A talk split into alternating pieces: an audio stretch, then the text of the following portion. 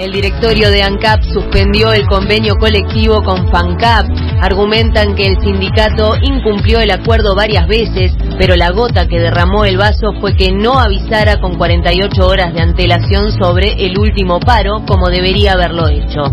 Nueve tripulantes de un avión bielorruso murieron tras estrellarse en Rusia. La aeronave se incendió después del siniestro y el combustible derramado provocó que las llamas se extendieran. Por el fútbol femenino, Nacional debuta esta tarde en la Copa Libertadores ante Capiatá. Las campeonas uruguayas están desde el lunes en Asunción, donde hoy harán su estreno a partir de las 19 horas 45 minutos. En este momento hay 19 grados, cielo nuboso, se espera una mínima de 17 y una máxima de 25, humedad 94%.